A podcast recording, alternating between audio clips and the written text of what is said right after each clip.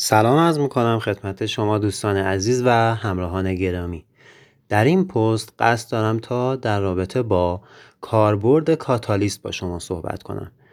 یک نمونه مثال ساده اگه بخوایم از کاتالیست داشته باشیم میشه به کاتالیست خودرو اشاره کرد.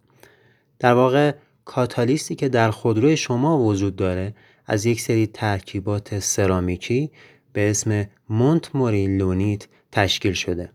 این کاتالیست ها غالباً دارای تخلخل بسیار بالایی هستند و بر سر راه اگزوز خودرو قرار داده میشن تا گازهای سمی که از سوختن ناقص بنزین و یا ترکیبات دیگه حاصل میشه رو تصفیه کنن.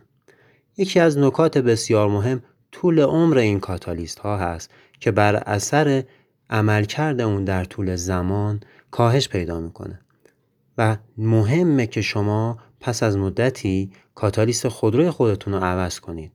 پس با تعویض به موقع کاتالیست خودروی خودتون میتونید در تمیز نگه داشتن هوای شهرتون کمک بسزایی کنید.